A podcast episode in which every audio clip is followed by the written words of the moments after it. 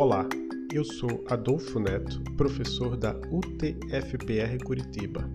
Neste podcast eu entrevisto profissionais da área da computação para entender melhor como eles se interessaram pela área, como é seu dia a dia e quais são suas motivações, dificuldades e desafios. No episódio de hoje, conversei com João Maia, engenheiro de computação formado pela Universidade Federal do Espírito Santo, UFES, atualmente no cargo de engenheiro DevOps na empresa Pagarme. Tudo bem, João? Tudo bem. João, como é que você se interessou? Como é que você chegou na área de computação? Qual é a sua formação? Ah, beleza. Na quinta série, por volta aí da quinta série, na, escola tava, é, saiu o anúncio né, de Olimpíada de Matemática. Eu nunca tinha visto, tinha visto isso antes, aí eu falei, ah, vou vou procurar saber o que é. Aí, quando eu fui me inscrever, o professor falou assim, ah, não, é, você não, não vou poder te inscrever não, porque ah, você só tirou nota na média na prova, na primeira prova do ano, né? E a primeira prova do ano era sobre teoria de conjunto, se eu não me engano, e era uma coisa que não tinha me interessado muito. Então, eu acabei nem estudando muito para a prova. Aí, eu continuei insistindo, aí falou assim, ah, tá bom, pode fazer a prova então. Aí, no final das contas, quando saiu o resultado, que eu já tá, eu fui para a prova já um pouco mais animado para fazer, para mostrar que eu poderia tá, participar, acabou que eu fui a maior nota da sala e acho que uma segunda maior da escola na, na Olimpíada de Matemática. E aí acabou que dali para frente eu tive muito, peguei muito apego pela matemática e fui indo até encerrar o ensino médio. E desde então eu nunca parei de participar da, das Olimpíadas de Matemática. Nunca tive um foco para estudar, mas eu sempre me interessei e procurava pegar alguma prova passada ou outra para entender o que, que poderia vir de questão e entrei nesse mundo de exatas. Aí, durante o ensino médio, só anexei aí a física, que me interessou bastante também, o que me levou a pensar num curso de exatas quando eu fiz a graduação. É, aí eu fiquei naquela dúvida que qual curso que eu faria, porque tinha muita opção. Eu fiz na Federal do Espírito Santo, na UFS. Aí a primeira dúvida que veio era se eu fazia engenharia elétrica, porque eu tinha um pouco de apego com essa área por causa do meu pai. Meu pai ele fez técnico em eletrotécnica no, no Cefetes, que é, hoje é o IFES, aqui no estado. E aí eu tinha um pouco de apego a isso, porque ele tinha me ensinado muita coisa de elétrica em casa, coisas básicas do dia a dia que a gente precisa fazer, às vezes, né? Trocar uma tomada, entender como é que funciona uma rede elétrica. E eu tinha muita dúvida também com a parte de computação, porque eu acabei tendo computador cedo, tive o privilégio de conseguir ter computador desde antes do cassete, ali acho que foi o 486, e desde então eu já tinha brincado alguma coisa ali de computador em casa. Não só jogar, eu tinha, já tinha visto um pouco de Assembly, Pascal, HTML, Flash para fazer desenvolvimento web, e aí, nessa meia dúvida, eu acabei escolhendo engenharia de computação, ah, porque eu fiquei assim, ah, não é totalmente ciência da computação, não é totalmente engenharia elétrica, então eu vou ficar ali no meio termo e acho que está ali dentro desse curso eu consigo depois ter um foco para o que me interessa mais. Aí foi assim que eu cheguei na computação. Mas então o, o, computador que você teve já foi já no ensino médio. Quando você estava no ensino médio, você já estava mexendo em Assembly, Pascal, HTML?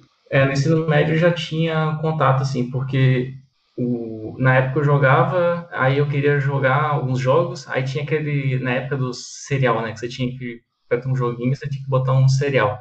Aí alguns eu tinha, porque eu comprava de revistinha, aí eu conseguia jogar algumas fases e ficava feliz. Aí tinha alguns que eu não conseguia, porque eu não tinha o serial, que às vezes eu conseguia um jogo com algum amigo, e aí tinha o serial, aí a gente não conseguia jogar. Aí eu falei assim, cara, deve ter um jeito de alguém descobrir esses seriais. É, tem um, alguma forma. Aí eu fui procurar na internet, aí eu vi que tinha umas coisas chamadas de desassemblar, aí eu não sabia direito o que, era, fui procurando, achei alguns fóruns na internet na época, aí explicando como é que funcionava, ah, você desassembla o binário, aí vai ter um monte de instrução, ADD, jump, não sei o que, que era o assembly ali, na época não tinha noção nenhuma, Aí os caras davam uma dica assim, ah, procura um padrão assim, que você vai ter um jump, e aí esse jump que provavelmente, aí você pega, edita o código e manda ele reverter para o binário de novo. Aí eu acabei tendo ali os primeiros contatos com instrução de assembly ali, mas acabou que não deu nada muito certo, mas eu, eu comecei a entender ali um pouco do assembly. Aí depois disso eu larguei de lado isso, E no ensino médio, o meu vizinho me chamou para fazer um curso de desenvolvimento web, na época que estava é, a questão do webmaster, aí ele me convidou para um curso desse. Aí eu fui com ele, a gente começou a aprender o básico, né? HTML, CSS, aí o curso era todo em cima do Dreamweaver, que acho que hoje o pessoal não usa mais, para fazer sites, a gente teve curso de Flash, e aí eu consegui aprender bastante coisa de, de web, fazer com Flash animação. E como eu costumava chegar muito cedo para aula, eu conseguia pegar um pouco da turma anterior tendo aula da, do outro curso que tinha. E na ocasião era curso de Delphi com Pascal, né? O pessoal ficava fazendo programa para Windows, essas coisas. Aí eu acabei pescando no ar, assim, algumas coisas de Pascal ali. Por isso que eu acabei pegando um pouco, assim. Então você teve contato já cedo com várias linguagens, né? Aí você ah. chegou, chegou lá na Federal do Espírito Santo e que linguagem de programação você... Eu estou entendendo por isso que você, até pela sua carreira que você gosta muito de programar, tudo certo? Sim, sim, gosto bastante. Foi uma das coisas que me levou até o curso, até o final, porque eu descobri lá dentro que a parte de engenharia elétrica eu não gostava. Mas e aí? É, no, no, opa, é, quando você chegou na, no curso, qual, qual, foi a primeira linguagem que você teve contato no seu curso? Na minha época, a grade curricular ainda era Haskell, a primeira linguagem de programação. Primeiro Haskell. Essa é bem, bem raro isso, né? Até hoje é, é, foi, era bem difícil até achar material na época, porque não era tão fácil achar as coisas no Google, na época, essas coisas. Eu, se eu não me engano, eu ainda estava na época que a gente estava buscando, era transação, né? Buscar no KD, saindo do KD para o Google. Uhum. Então, era bem difícil achar material, assim. A gente ia mais por apostila mesmo, que era, era compartilhado com o professor.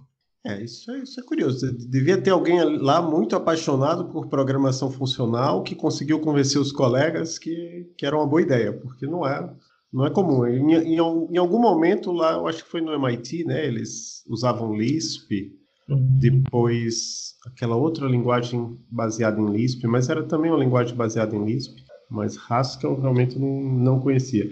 Mas ok, aí você você ficou lá na, na Federal de, do Espírito Santo e a gente estava conversando um dia desse lá no, no Twitter, né? E você falou que você participou das maratonas de programação. Como é que foi sua história nas maratonas? Como é que você descobriu a maratona? É, lá na, na universidade tem uma seletiva para maratona que para financiar a inscrição de alguma dupla, né? um, quer dizer, um trio. É, é o, o, programa lá é Topcom, que é organizado pelo PET. É, aí nessa que eles organizaram o Topcon depois de um hiato aí de três anos que eles estavam sem organizar, é, começou a rolar as inscrições, aí só tinha gente da ciência da computação inscrito. Aí o pessoal da minha turma, que era do PET, falou assim, pô, gente, não vai ninguém se inscrever aqui da engenharia? Aí eu peguei e juntei mais o Renato e a Flávia, que era da minha sala. Tá, vamos, vamos mais três aqui. Aí a gente se inscreveu e a gente participou lá. Aí nessa época a gente já estava no terceiro semestre já da, da graduação. Aí o que a gente sabia mais de programação era C, que era uma das linguagens aceitas para competição. Aí foi aí que eu conhecia, falei, caraca, esse negócio aqui é divertido, de maratona de programação.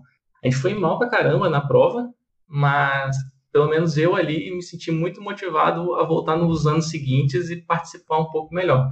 E aí eu saí de lá e comecei a procurar esses, esses sites para competição online, para treinar, para vir nos próximos anos um pouco melhor. Aí foi que começou.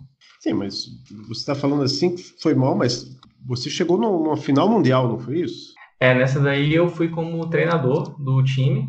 É, ah, o time era o Rafael, o Alessandro e o Giovanni. Aí hoje tá, tá, cada um em um canto. O Rafael, hoje, se eu não me engano, ele é professor na, no Rio Grande do Sul. O, o Giovanni é professor aqui na UFES hoje. E o Alessandro não seguiu carreira acadêmica, ele está na Holanda, ele é programador lá. Você foi como treinador. Quer dizer, então isso quer dizer o quê? Que você se, for, uh, você se formou e eles abriram espaço para você continuar lá sendo coach do, da, das equipes de. Não, eu consegui. Eu, eu fui coach deles porque na ocasião o professor estava com um problema de, de saúde e aí eu substituí. Uhum.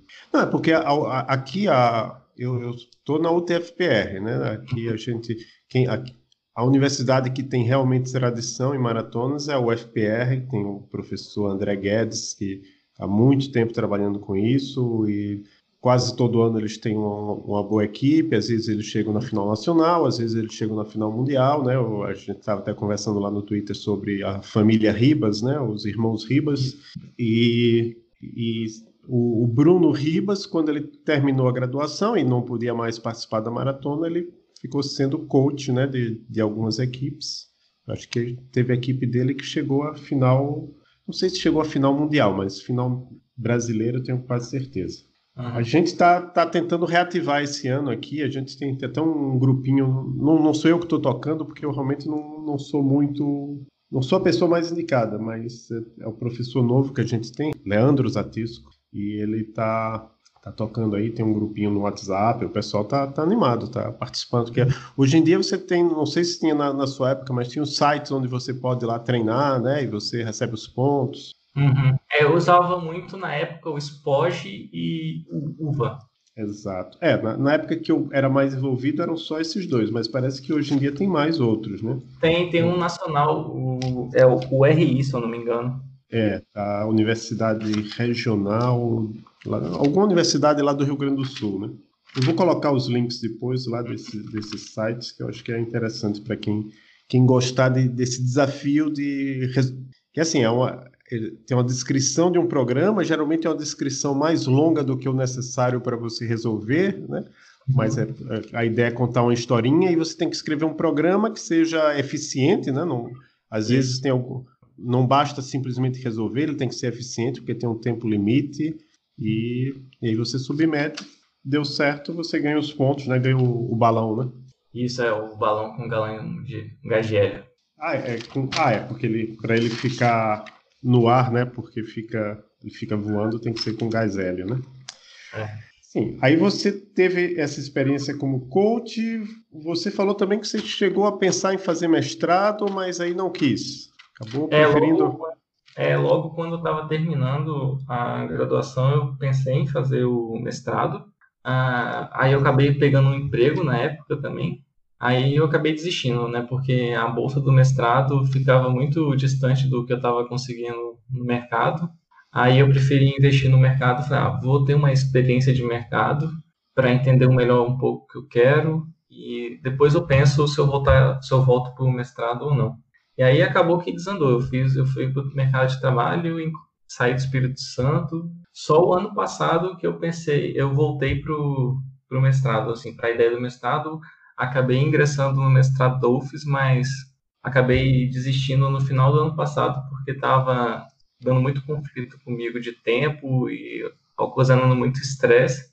Aí eu preferi encerrar o mestrado pra, porque eu gostaria de fazer uma coisa bem feita e eu não estava conseguindo fazer do jeito que eu queria. Como foi sua carreira até chegar nessa, nessa posição que você tem hoje de DevOps? É, começou, eu acho que começa muito desde a da UFES, é, quando eu entrei lá, logo no começo, no segundo ano da graduação, eu pedi para ser voluntário no time de suporte da, da infraestrutura do departamento. Então lá a gente aprendia a fazer um, um data center do zero, basicamente, porque lá a gente tinha um, um AS válido, né? A gente tinha uma rede totalmente válida no barra 24, e a gente tinha que administrar ela por completo. Então era fazer roteamento, firewall, fazer sistema de arquivo, autenticação, responder o DNS dessa zona inteira de, que a gente tinha, que é o inf.ufs.br. A gente era o responsável na internet por responder por esse domínio. Então a gente foi aprender, eu aprendi muita coisa ali de, de infraestrutura, de até de cabeamento, de hack, e teve muita coisa ali na época que a gente aprendeu a automatizar ali com Python, né? Que foi uma linguagem que a gente nunca teve numa matéria assim explicitamente, e a gente acabou aprendendo ali por, por necessidade de resolver um problema. Então, desde ali eu comecei a ter um contato com infraestrutura. Mas eu também tinha essa pegada da maratona, que era muita programação e algoritmo. Então, eu fiquei sempre com as duas vertentes, assim, na minha carreira, seguindo juntas. E a maioria das oportunidades depois que eu tive de trabalho, depois da, da graduação foram sempre de desenvolvimento mesmo de software. Então, eu trabalhei com desenvolvimento web, a, boa parte do meu começo. Aí, por conta do meu background com infraestrutura, as empresas geralmente pegavam tarefas que eram de infra também e me delegavam. Então, era subir máquina, provisionar uma parte da vida, subir um banco. Então, eu sempre tive contato com as duas, desenvolvimento e a parte de, de infraestrutura. E aí eu nunca tive muito assim, a critério assim, ah, eu quero só seguir desenvolvimento ou só infraestrutura. Eu vou, eu vou, eu fui sempre mais escolhendo pelos problemas que vinham aparecendo para mim. Então, aí consequentemente a, a última oportunidade agora que eu entrei, que foi na Pagarme, é, tinha uma vaga para na área de infraestrutura aí, com DevOps. Aí eles me chamaram para entrevista e eu acabei entrando. E o, o seu dia a dia nesse seu trabalho hoje, ele é mais assim, é, é, em lugar, você trabalha remoto ou assim, em tempos normais, né? Que hoje eu sei que por causa do Covid está quase todo mundo da área de tecnologia trabalhando remoto, mas em tempos normais, você trabalha remoto ou você vai em algum lugar trabalhar fisicamente? Não, eu trabalho remoto. É, a primeira semana de trabalho eu fui para São Paulo para poder pegar meu computador, conhecer as pessoas pessoalmente, ter algumas aulas sobre a empresa, né, a história da empresa. E aí, depois da, primeira semana de trabalho, foi 100% em casa. Eu, eu, nunca mais fui no escritório, já tem quase seis meses já. Uhum. Então, aqui a minha pergunta é se você passa mais tempo na frente do computador conversando com as pessoas. É, é já estou acostumado já com essa rotina. Então, você passa, você fica sempre na frente do computador, mas eventualmente você conversa com as pessoas por videoconferência, sim ou não? Sim, a gente tem uma.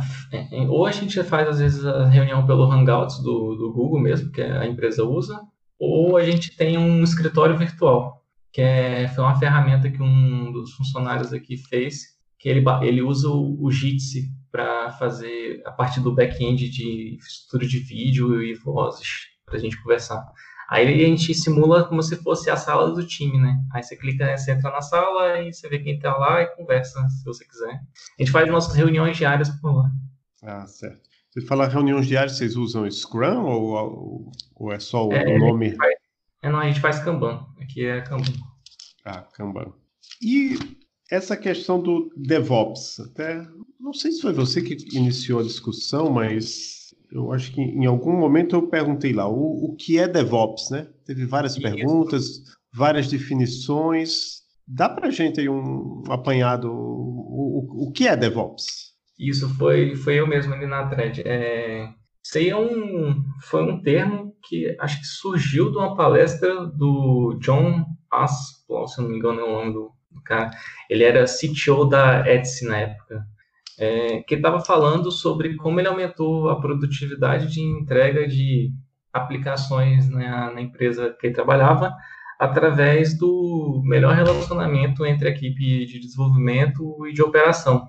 E aí, depois dessa palestra, surgiu, acho que o DevOps Days, que foi pelo Patrick Debois, que aí hoje já tem 10 anos que ocorre esse evento. E aí tem essa questão, né, que é se DevOps é ferramenta, se é cultura, e o que geralmente todo mundo defende é que é a parte mesmo realmente de cultura, né, que é como você pega ali todo o seu ecossistema da parte de tecnologia e consegue fazer eles trabalharem juntos para poder entregar de fato o que a empresa quer, que é o produto ali funcionando para o cliente. É porque essa questão do cultura ou ferramentas, a partir do momento que você tem uma cultura, acabam surgindo ferramentas para se adaptar uhum. àquela cultura, não é isso? Pelo menos foi isso que eu observei em métodos ágeis. Lá atrás, lá no começo, não tinha praticamente nenhuma ferramenta, mas hoje em dia tem um monte, né? Uhum. Por quê? Porque o pessoal foi desenvolvendo a partir do, do que se lia, do que se fazia, né? É, é, é assim eu... também DevOps? Sim, ó, é, hoje, é, na parte de DevOps, é, o pessoal fala muito que é a parte de infraestrutura com código. Então, aí, desde a época, deixa eu ver, tem uns cinco anos pelo menos, deve ter, que eu já tenho, eu já estou inserido um pouco nesse contexto, que é eu não ter que dar um SSH na máquina, ficar dando apt-get install, abre arquivo para editar a configuração do, do Apache, do, no MySQL, não. É, é você pegar alguma ferramenta tipo Ansible, Chef ou Puppet, que você vai lá, escreve um código descrevendo o que, que você quer da sua infraestrutura, você executa aquele, aquele código e ele vai lá e provisiona a infraestrutura para você.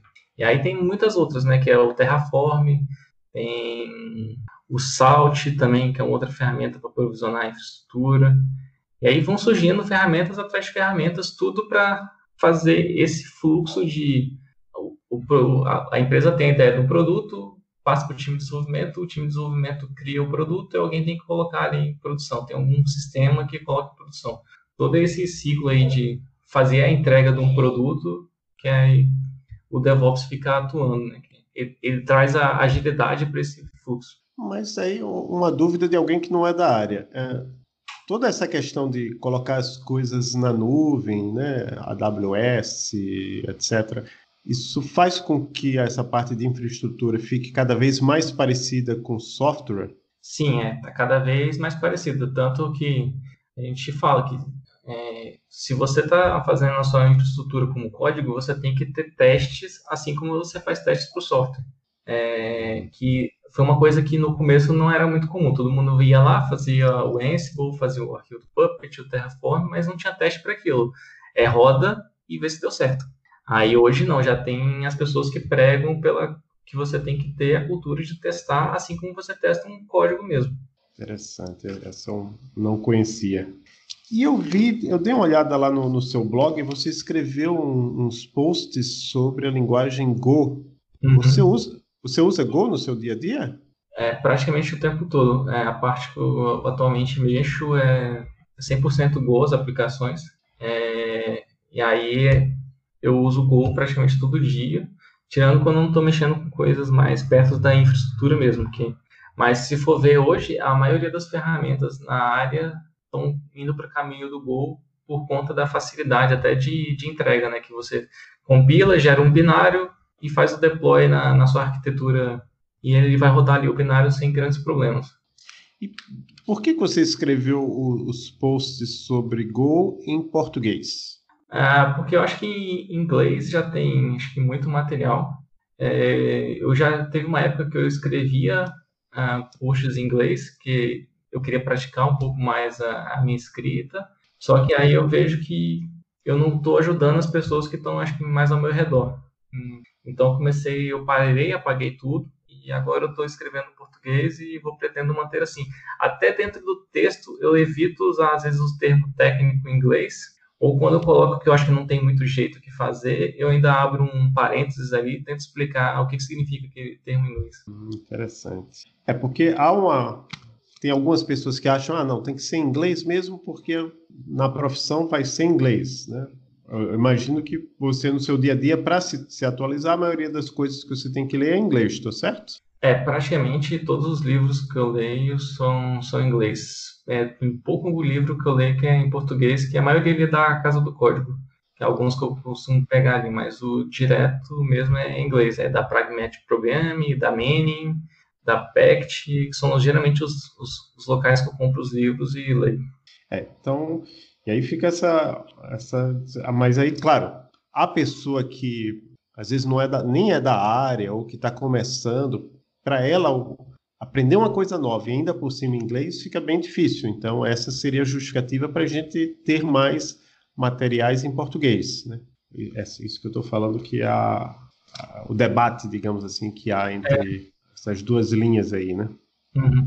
É porque eu considero que eu tive o privilégio, né? Que minha família conseguiu, desde novo, me colocar num curso de inglês e eu já cheguei, por exemplo, na graduação sabendo inglês. Então, desde a graduação, eu nunca tive dificuldade nem para os livros da graduação de estudar inglês ou português. Certo, muito bom. Que dificuldades você enfrentou na sua carreira ou na sua educação que, que você lembre que você acha interessante falar aqui? Hum, às vezes, na minha carreira, no começo, assim, eu tive muita falta de feedback, né? Que a gente estava lá trabalhando, mas não tinha aquela sigla de assim, alguém te dá feedbacks como que você está indo ou não, que hoje eu vejo que é mais forte as pessoas cobrarem isso, né? De ter os, seu, o seu gestor, aquele one-on-one. -on -one.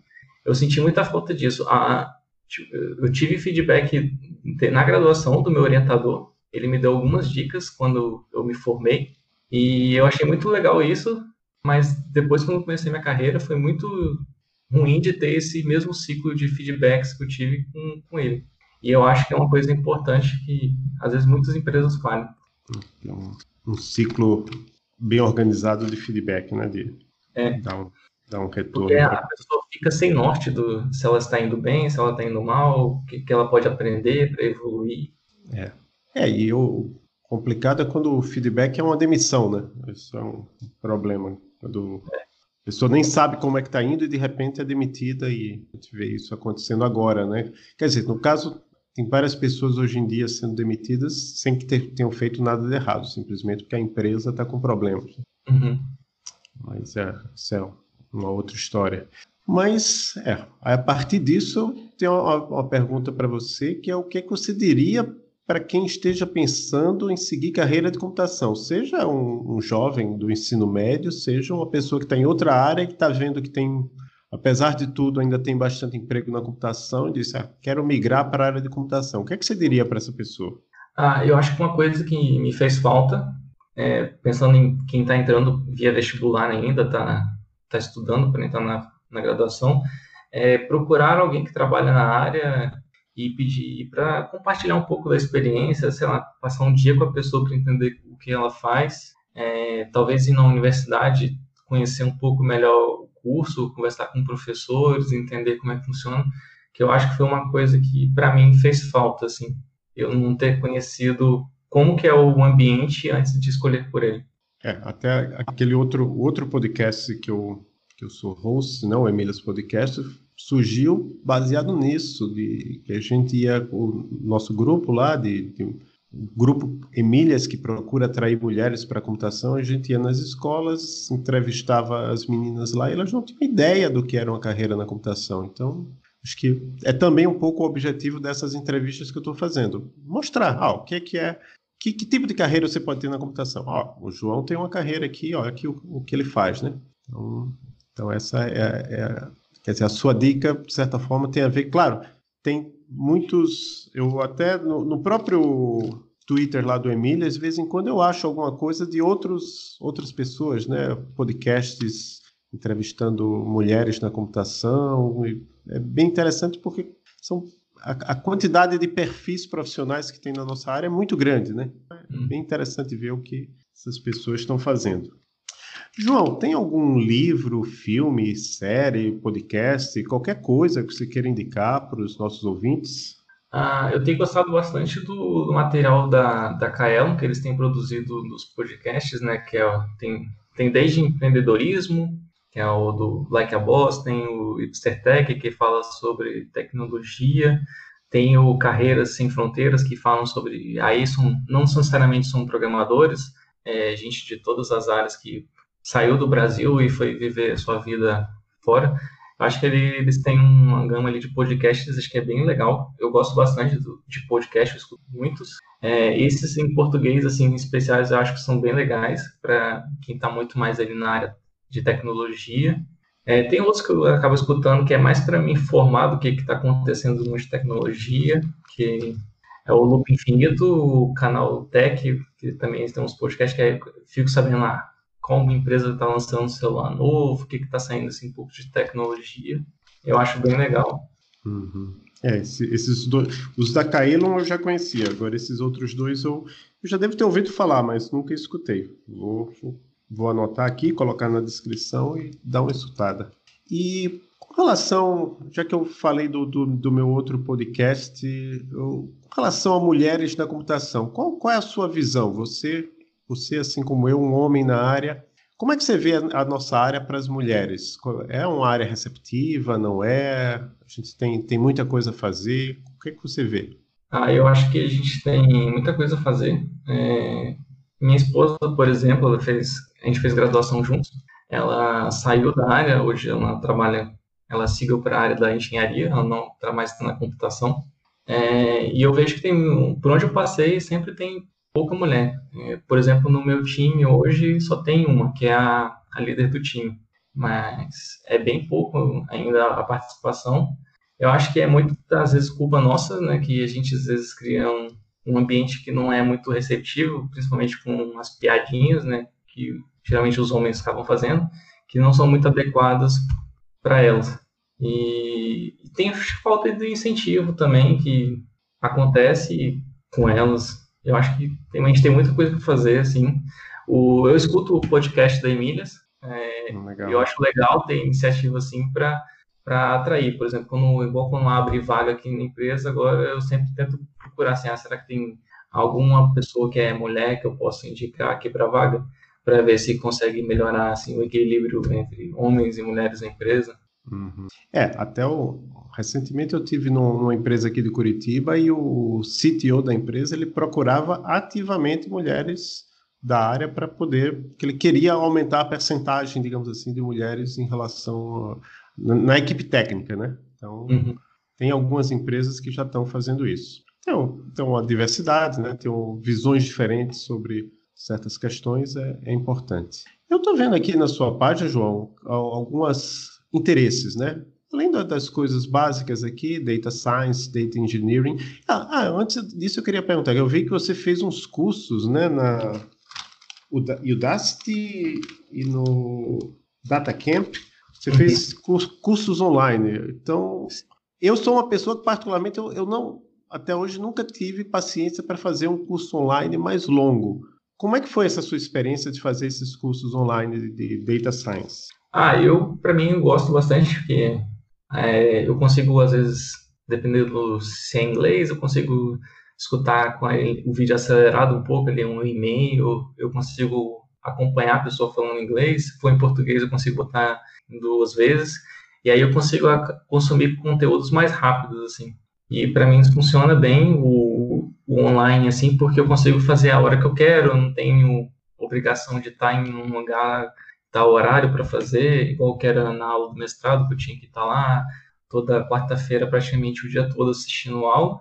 Então, para mim, isso é muito bom, essa, essa coisa do estudar online, as diversas opções que a gente está tendo hoje. Assim. Isso me ajudou bastante a conseguir aprender várias coisas que eu tenho interesse. É, aí a, a outra pergunta é, funciona bem? Você realmente aprendeu as coisas que você aprendeu nesses cursos, você está usando no seu dia a dia?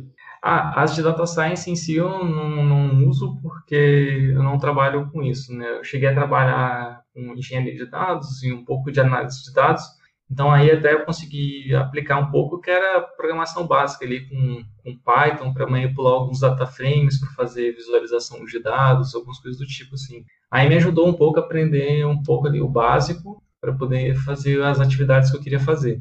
Mas eu, pelo que eu vejo assim nas comunidades que eu participo, muita gente é, aprendeu basicamente tudo que sabe por ali e consegue ter uma boa carreira na área. Legal. E você colocou umas coisas mais, digamos assim, não técnicas, é, o termo certo seria não técnicas aqui nos seus interesses na sua página. Aí eu queria que você contasse, de onde é que veio isso aqui de triatlo, ultramaratona, atletismo? Você, você já correu alguma ultramaratona?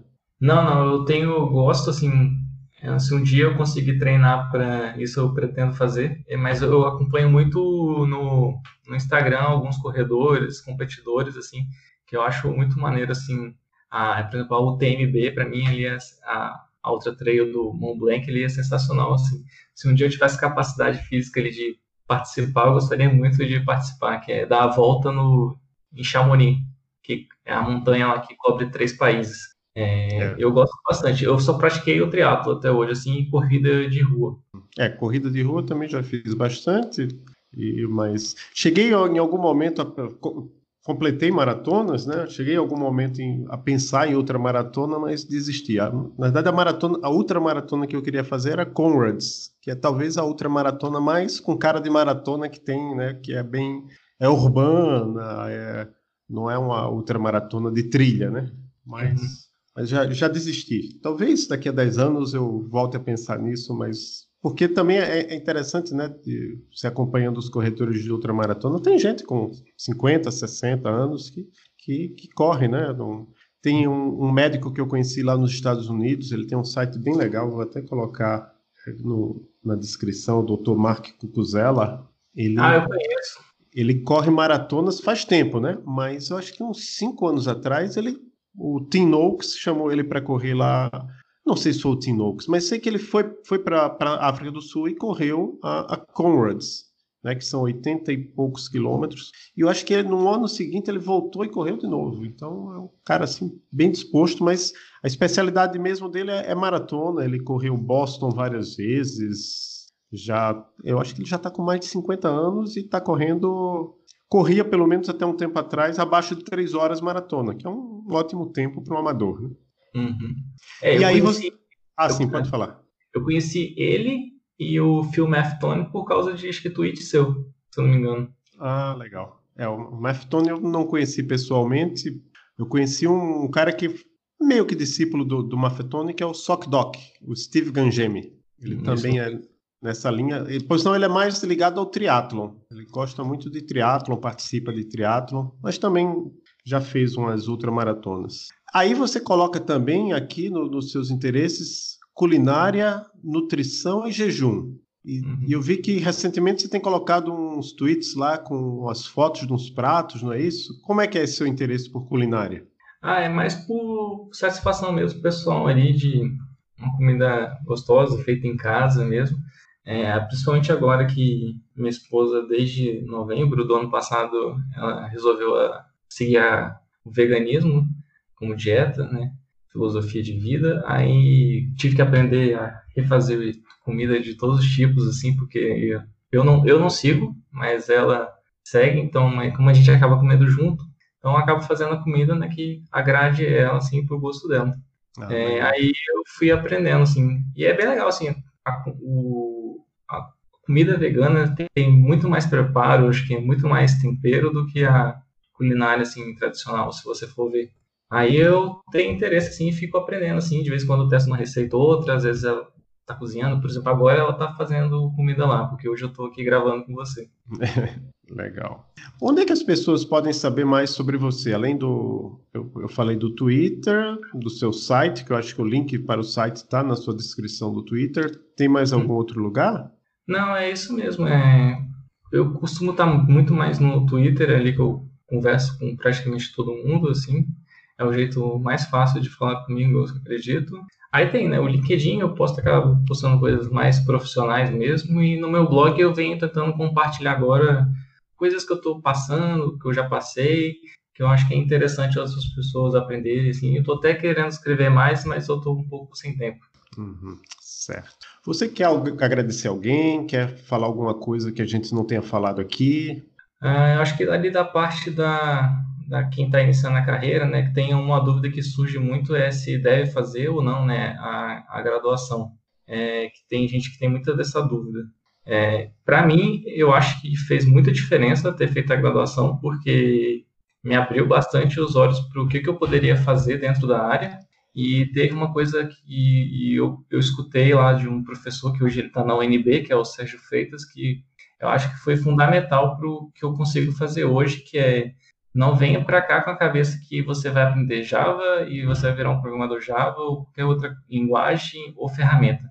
Aqui você vai aprender a resolver problemas de computação e você vai aprender a aprender, porque quando você chegar no mercado, se você seguir essa linha, você vai ter que se virar todo dia para aprender alguma coisa nova, para resolver algum problema novo. Então, não se apegue aqui à ferramenta, se apegue ao processo de aprender que você vai ter aqui dentro. E aí eu acho que isso para mim foi uma dica bem importante ali, porque aí eu parei de ter o apego assim, pela ferramenta e ser mais focado no problema. É, isso é muito importante porque, por exemplo, a linguagem Go acho que não existia quando você começou a sua graduação. Não, quando eu estava na graduação, o Google soltou a primeira anúncio na internet que eles estavam fazendo a linguagem e soltaram um compilador que né, nem seguiu para frente, o primeiro compilador dela. Mas ó, eu estou vendo aqui que ela foi criada pela Google, lançada em novembro de 2009. Então você já estava no meio do, do seu curso. É, eu estava no final, já estava chegando no, é. no final. E não, não era uma linguagem não, não foi uma linguagem que você aprendeu no, no curso? Não, eu só fui aprender no, uns três anos depois de mercado de trabalho, uns três, quatro anos. É. A linguagem que eu dou, dou, aula hoje, principal linguagem que eu uso, que é, que é o Elixir, também surgiu em 2011, foi começar a ficar mais ou menos famosa lá por 2013, 2014, e eu me formei, terminei a graduação em 94, então realmente é impossível na nossa área. Até em algum dos episódios do Emílias Podcast, uma das entrevistadas falou que o, o pai dela, quando ela decidiu fazer computação, ele disse: Ó, você está disposta a passar o resto da vida aprendendo né? Porque você tem que aprender o resto da vida, tem que estar disposto a aprender coisas novas a vida toda nessa nossa área. É, realmente é aprender. Eu, eu geralmente tento estudar um pouco todo dia, porque é muita coisa nova surgindo, assim, e é bom ficar um pouco atento ao que está acontecendo para não ser pego muito de surpresa. Assim. Joia. Muito bom, João. Então, muito obrigado. Foi, foi um prazer entrevistar você aqui e tchau. Tchau, tchau. Obrigado.